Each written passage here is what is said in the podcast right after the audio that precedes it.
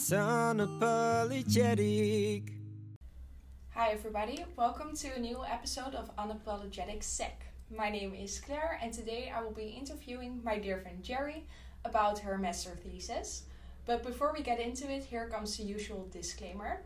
We are a podcast made by students, and we don't represent anybody but ourselves, so keep that in mind. Jerry, before we get into the questions about your thesis, could you please maybe tell us a little bit about yourself? Okay, hello everybody. I'm Jerry. I'm from China. Um, I recently just finished my study, uh, my research master program in literary studies. Um, but before that, I also did a master degree in Chinese literature, and before that is a bachelor degree in English language and literature and culture. Um, so yeah, um, I'm I'm a long-time lit student.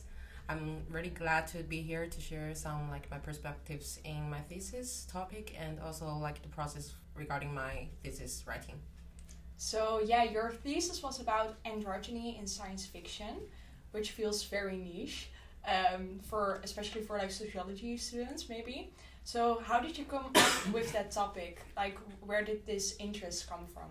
Okay, so actually, um, while I was doing my Chinese literature, I feel um, my interest already changed into science fiction, which is why I want to um, do this second master regarding English um, language literature, um, because like science fiction is a is more mainstream in Western culture, I guess, compared to Asian cultures like in the fall, uh, in the past few decades, and then yeah, and I always want to explore the gender topics and philosophy in science fiction. So um, actually, my goal of writing this thesis is quite um, clear from the beginning when I started to do this research master. And then I want to combine these three topics or three fields science fiction, um, the literary theories of uh, science fiction, and gender study and philosophy together. Um, and I also don't want to just be restricted with feminism because there's a lot of things has been done in um, both philosophy and science fiction regarding feminism. So um, I want to change my topic with which is like regarding both genders. Um, then I was looking at um, androgyny because androgyny is uh, gender identification which uh, you identify both with female and male, which is a little bit different from hermaphroditism, which is like the physical condition where you have both um, genders organs in one body, but uh, androgyny is purely an consciousness state, or like you can say self perception as both female and male. So yeah, I think that would be something new um, to explore um, the female characters in science fiction and how it can relate to my own culture um, for example, like the Eastern philosophy, Taoism, and Buddhism. Because in Taoism and Buddhism, we don't emphasize on feminism, but it's just naturally um, connects with feminism in some way, but um, it's not like very radical. It's just like regard uh, to say like female and male are quite equal in this um, two philosophies. Yeah. But it's really interesting that you're also bringing in kind of like an, an, a different perspective because I feel like my view of science fiction and maybe even subconsciously of like androgyny mm-hmm. is always very Western. Mm-hmm. Um, like it feels science fiction sometimes feels like a thing for white men, like yeah. Star Wars and stuff. Um, so it's really interesting that you're also bringing in like the Eastern philosophy um, yeah, I think we already kind of defined what androgyny is, so maybe mm-hmm. we can understand it more as like a gender expression mm-hmm. of um, neither being like male or female. But how would you define science fiction? Okay, science fiction. Um, actually, uh, there are two huge debates um, on science fiction. For example, like the famous writer uh, Margaret Atwood would say science fiction what she say is like a speculative fiction so it's more what we call it's like soft sci-fi but like star wars um, or star trek people would call it hard sci-fi or asimov's like um, like the colonialism in science fiction is definitely hard sci-fi but like um, in the handmaid and also like the film Arrival, or I Origins. This kind of like romantic, more romantic and soft sci-fi is speculative fictions. But um, the other great science fiction writer, uh, Ursula Le Guin, would define it like science fiction actually include speculative fiction because the key element of science fiction is about estranged cognition. Um, like you have this sense of estrangement of your reality, but at the same time you can also recognize it, like some familiarity with your reality. But like yeah, you just like distance yourself from your reality, but at the same time you recognize the similarity or the patterns of your reality. So that's the two element, uh, elements of um, science fiction. Um, but I would say um, science fiction is a really different genre from fantasy because for example like star wars it's science fiction in this uh, it's fantasy in the sense because the story is a closed cycle is a closed circle. Um, like you see the characters building from the beginning. Um, you can also predict um, the ending of where the story's motive and the plot from the beginning because it refers to biblical imagery a lot. And um, it has this distance from your reality because Star Wars is basically like a fairy tale or family opera in space, but it's nothing related to your um, reality that much. But if you want to say like um, I learned something from the sky Luke Skywalker, then that's fine. But like it's different in a way. Science fiction, most science fiction, for example, like soft science fiction, you can always um, relate to your reality at the same time, you cannot predict the ending or um, the ending of the characters because the characters ending is based on the choice she made or he made in the in the uh, in the development of the story. So the story is not decided by the self willness of these characters or the protagonist, but like protagonists, as same as us, um, are totally um, conditioned by the environment where the writers um, conditioned us to. So, yeah, that's science fiction because like we feel we are living in that world, but at the same time we have no control of our fate in that world. It's totally based on our personal um, decisions throughout the story and throughout the process of how this character is thinking at at that moment. Yeah. I think also maybe a good example of then from fantasy is like Lord of the Rings. It's yes. like this very stereotypical story about like okay, there's this character and he has a quest, mm-hmm. and basically from the beginning of the movie, you kind of know that he's gonna fulfill this quest yes. or at least reach the end. Mm-hmm. While in some science fiction movies, or for example, like The Handmaid's Tale, the book mm-hmm. itself had almost an open ending, mm-hmm. uh, where it feels a lot more.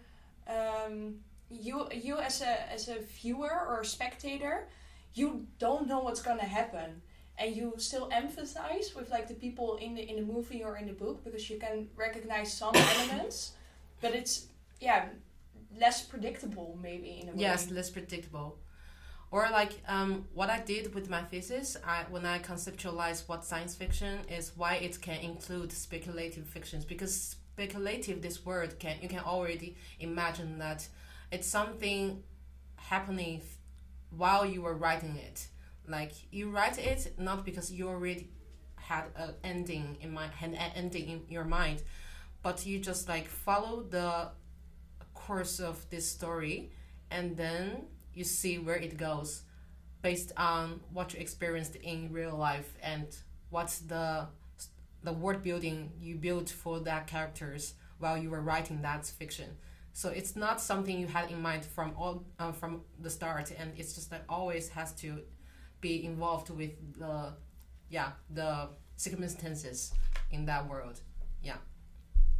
So what I also really like about science fiction in that sense is that you see these characters placed in like a situation which feels very unfamiliar, but you can still relate to them them through these like bigger topics. So sometimes you can see in science fiction movies that they discuss, or the movie is based on the theme of love or mm-hmm. or um, paternal relationships Okay, maybe talk a bit about that with relation to movies, for example. Yeah. Okay. So science fiction, what I um, what I really like about science fiction is like um, it makes all the moves like it's something really inhuman because we see aliens or like extra um, extraterrestrial creatures like from like outside from Earth or something that we can see every day, but in the end, it's kind of provoked you to think about what is what it is mean to be human. And so the themes of science fiction always comes back to humanity because it makes this contrast with inhumanity and make you think about naturally just respect what is retrospect what is like human being like what is mean to be a human. But i think it's um, i think the theme can be simple because um, you always in science fiction think human being as a species. You put yourself in a large scale for example there's cosmosociology in science fiction. So human being is really a species when you put yourself in that situation you're always dealing with other species as other citizens from from other planets but you all uh, under the same um, big setting uh, as a universe. And then yeah then you would naturally just distance yourself like okay so how are we gonna deal with the future stuff? Like how you are going to um, survive in the future it not necessarily you have to you have to go on wars with these like aliens creatures but you always need to think about the survival questions. So what can we do as a human to survive in the bigger scale? Um, yeah so that's it. And but mostly the films for example christopher nolan's film is always about love like in um, interstellar is the love between father and daughter. In um, the recent one the tenet is friendship love um, and also like the Memento is self-love. And also like the inception is is couple love yeah. Yeah. So it's always really simple thing but like th- this simple point can really start yeah can really make you start to think about what is like the connection among humankind. And especially sometimes these very simple themes can be very complicated even in our own lives and especially when characters are put in these really uh, alien alien um, scenarios yes and I also think like the idea of humanity versus alien is really interesting in, for example, the movie Dune that just came mm-hmm. out. We love Timothée Chalamet and Oscar Isaac and everyone else in that damn movie, but uh, we are fangirling here. Yeah, but anyway, like in Dune, it's really interesting because you see these characters and we look at them first as being human, but then slowly also start to realize like, oh even though they look like us, humans themselves have become the aliens almost. Yes. Which is super interesting, especially with the element of spice in the movies, which mm-hmm. is like this um like magical, not magical, but mm-hmm. I don't know, almost magical, mythical spice that prolongs um, people's uh, lives um, and they get better health and yes. stuff and that is what like enables space traveling in the movie but then can we call still call these characters human? Yes. If they utilize this spice. Mm-hmm. Yeah, it's really interesting. Like yeah, like what what I just said. Like science fiction is really trying to make this contrast between humanity and inhumanity, but the inhumanity itself is trying to make you rethink about what it is to be human. For example, like also in the Dead Walking, like in the end the zombies are not the crazy stuff. Like you are really scared by people who survives there because they are not human anymore. They are even scarier than the zombies because they are the real evil ones. And also in frankenstein um yeah like the the husband of Mary Shelley. Yeah, Mary Shelley, like yeah, or the female scientist which creates the Frankenstein. It's like she's not treated well by the yeah by the by her husband or the male world so he she invented this monster look like creature which turns out to be a softie and really like really heartwarming yeah really loving kind um, creature but people just like yeah detest it from her from his look. And yeah it's really sad actually. But like in the end we see the frankenstein is much more human than other human. Yeah, then the, especially like the people from the village who, who Yeah. try to kill it and Yeah. stuff. It's like then we question what is humanity and humanity is maybe just like loving each other in a very sentimental yeah i think it's ultimately about empathy. Yeah. Yeah th- this is where i can connect with like eastern philosophy because yeah uh, when i relate my thesis writing and androgyny to eastern philosophy is like androgyny is more about um, because we are con- uh, because we can if we can identify ourselves with both male and female then we can understand both genders um, mentality and then we can create more empathy towards each other. So this society can yeah so like this society can be more harmonious like because this um, androgyny naturally creates a like spectrum of gender in one individual. So you can think like on the one hand as a male on the other hand as a female but you can always go between because you can understand both extremes both ends really well. So yeah and the theme of androgyny i made is uh, empathy but like eastern philosophy also um, is unique or like different from um, western philosophy is like it's naturally trying to eliminate the hierarchy and discrimination between differences because like in western philosophies the linear way of thinking or the rationalism which is like highly praised by kant and hegel um, is really a progressive and aggressive thinking. So that's why it breeds um, colonialism and racism. And the always like the western philosophy always trying to like being more western centric or eurocentric. Yeah. and they try to civilize other cultures or modernize we would say because modernize is always like emphasizing on the progress of the society. So it always think um, move forward or like yeah the linear way of thinking is like more um, advanced or superior than other cultures. But eastern philosophy really don't think that way because there's no linear in eastern philosophy. It's always monism because it's monistic in a way for example how taoism deal with differences. Taoism trying to make two differences like the yin and yang. They are they are very different but they can work fine in one big circle. So yeah so it's kind of like holism in a way or like the system theories you know? Like one uh, like two elements can work well perfectly well in one system but at the same time they are different. So there's no compromise between these two because they complement each other but at the same time they are both indispensable in this one circle. And buddhism um, the the huge theme of buddhism is like the equality because they think differences are empty.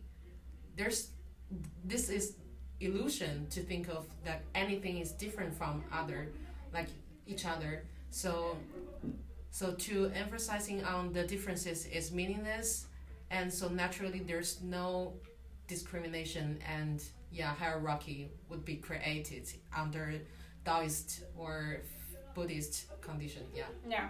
And how did you then relate that to science fiction in general? Because I know in your thesis you kind of looked at like the novel, the film, and art performance. yes Uh, but how did you then, in the end, were able to relate like Eastern philosophy, philosophy um, androgyny, and science fiction all together? Okay, so first I made the connection uh, why I can put Eastern philosophy Eastern Eastern philosophies perfectly under the condition of science fiction because like science fiction always goes for something alternative. It talks about alternatives, like what is different from the mainstream stuff. Uh, so Eastern philosophy compared to the Western, like Western society or Western um, situation is the alternative, and androgyny at the same time compared to the um, heterosexual or bisexual like this Like the binary the, system. the binary system Yeah. so it's like um, western philosophy is dualism and um, eastern philosophy is monism so these two philosophy is alternative to each other and science fiction works perfectly well can provide this middle ground between um, two differences. And also like gender, androgyny is alternative to what we, yeah, we normalize nowadays as gender, um, gender um, categories. So both of them are alternative elements. So science fiction can provide this like middle ground between androgyny and Eastern philosophies. And I choose my first uh, study case is uh, as like the Le Guin's novel, The Left Hand of Darkness.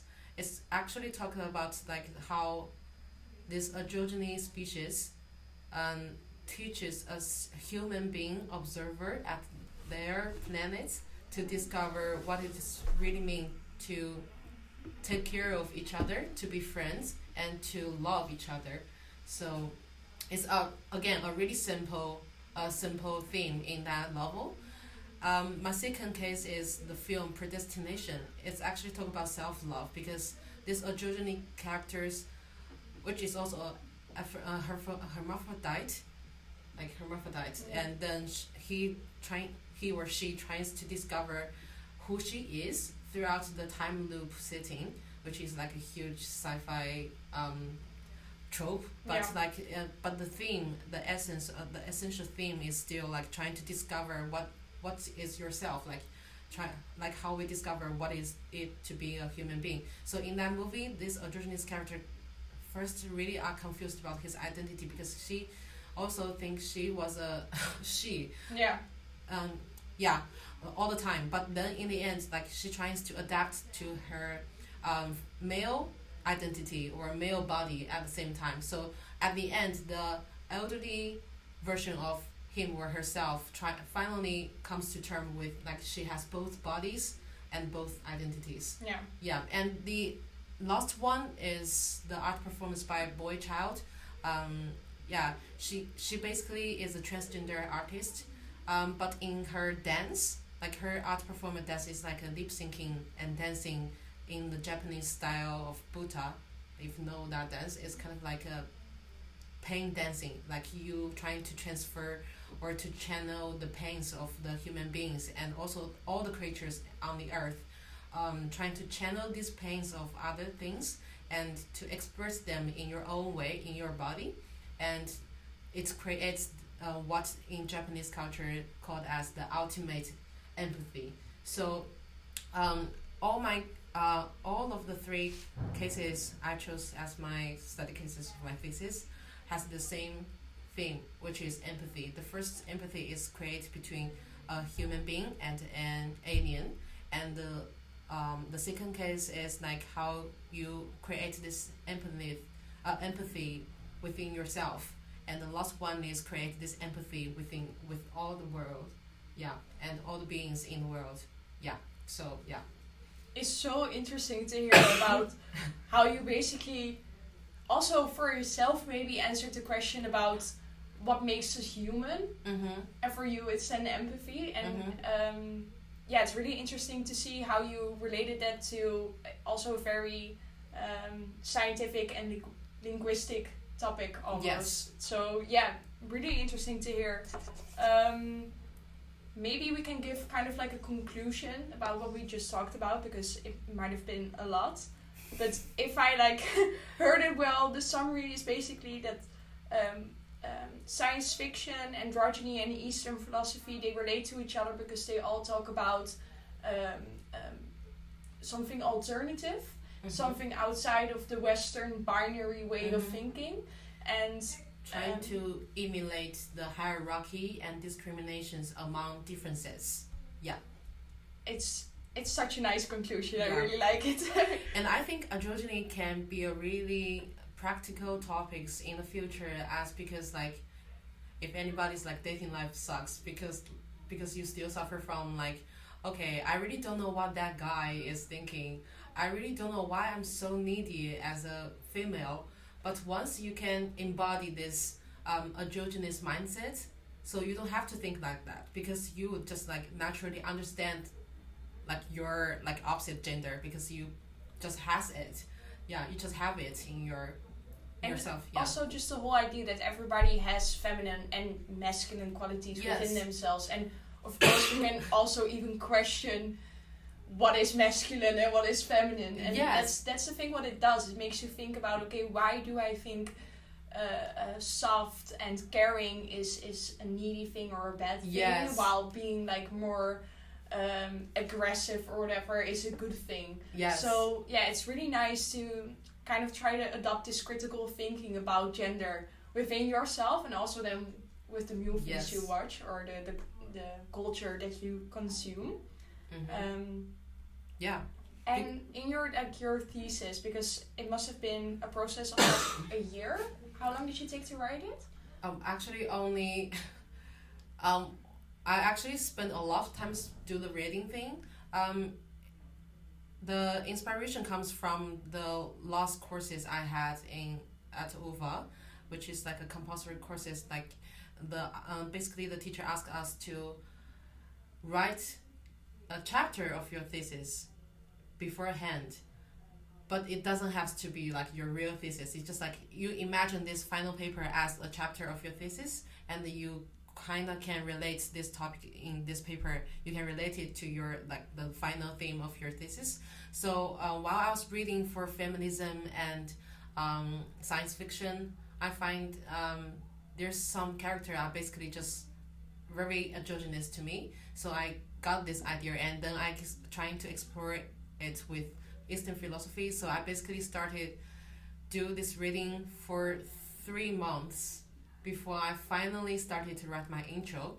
And I spent two months writing my intro because the more I read, the more ideas can pop into my mind, and it's really hard for me to narrow down my topics into like a really con- concrete argument or hypothesis. And then yeah, so it's really hard for me. Like um, if I can give you any advice, it's just like to yeah. It's good on the one hand to do more readings so you can prepare yourself more, and you are always having so much uh, so many ideas for later um, development of your thesis. But at the same time, you really need to pay attention to the timeline or the deadlines of your writing. So yeah, but for me, it's always difficult to start like to write the intro, and then I only spent like one month to write the rest of chapters. Oh yeah, my god, that's yeah. insane to me. yeah, because like yeah, so it can really benefit if you write a really good introduction part. So like the whole structure of your thesis is really clear. You don't have to think about it. You just need to flesh it out um, in following chapters. yeah, so it's basically pay attention to your outline. Yeah. Like make sure your outline is very clear to yourself as well. But yeah, it's so nice that you had this topic which you were so passionate about that you almost felt like your thesis was too small. Yeah. and that's maybe also a bit of my my giveaway for this podcast is for your thesis really choose something that you're passionate about and that you want to learn about yourself and feel like it's important Mhm. um, because then it makes the writing process more fun. Like it will of Yes. course still be very hard. It's very hard like procrastinate a lot. Like don't start. Once you started writing start to write and don't stop because once you start to procrastinate it's gonna stop for two weeks and then you haven't read uh, write like for 50 words. Like even it's really hard. So don't stop. Like if you write it uh, if you started writing then just keep it. Like keep writing. Keep writing keep yeah. writing. Don't stop. Yeah I think last year with my uh, thesis, while I was writing it, my uh, supervisor also said to me like, write, write, write. Even though you feel like what you're writing is shit and you Mhm. won't use it at the end, just start and then probably your thoughts will pour out of you at Yes. at some point, hopefully. don't have this confidence in yourself that you are gonna remember what you lived at like the last time you wrote like for example like you wrote this your first chapter um halfway and then someone just calling you out for uh, like let's go have a party or something. I'm gonna assure you you can no longer continue the same like the mind like with how many ideas were clues you had at that moment you left back to yourself. Yeah it's really it's really sad if you stop and then it takes one or two weeks to catch everything up yeah yeah, so basically when you get into it, stick to it. stick to it don't let anyone like getting away of it Um, thank you so much for coming. i'm sorry for the coughing it's okay. Do you maybe have like some final thoughts you want to share or um yeah just like yeah, I don't know if anybody is like, because I'm I'm really clear about what I'm gonna write from the beginning. So this is really important because a lot of my friends were classmates while they were writing um, their thesis. They really got fed up by it because they are actually not very passionate about their topic or they really don't know what they are gonna write. So it's really important for students to explore your interest, like at least like your academic interest or topics in the beginning of your study. So, um, in the later courses choosing, and you can just like develop your courses around that topic. For example, like I chose a lot of like um, philosophy courses and courses from other um, departments to serve my interest in gender philosophy.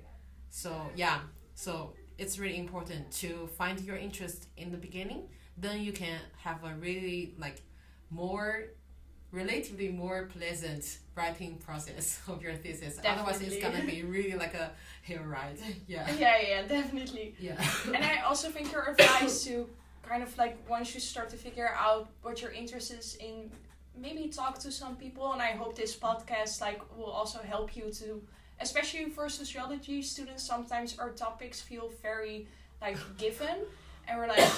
Um, oh yeah, there's these kind of like standard topics that you can choose from, but be creative. You can be creative, Yeah. and it, it can still be scientific and academic, but make sure it's something that you are passionate about. And there will probably be someone else that is very interested as well in this very niche topic of yours, and will try to help you find it. So.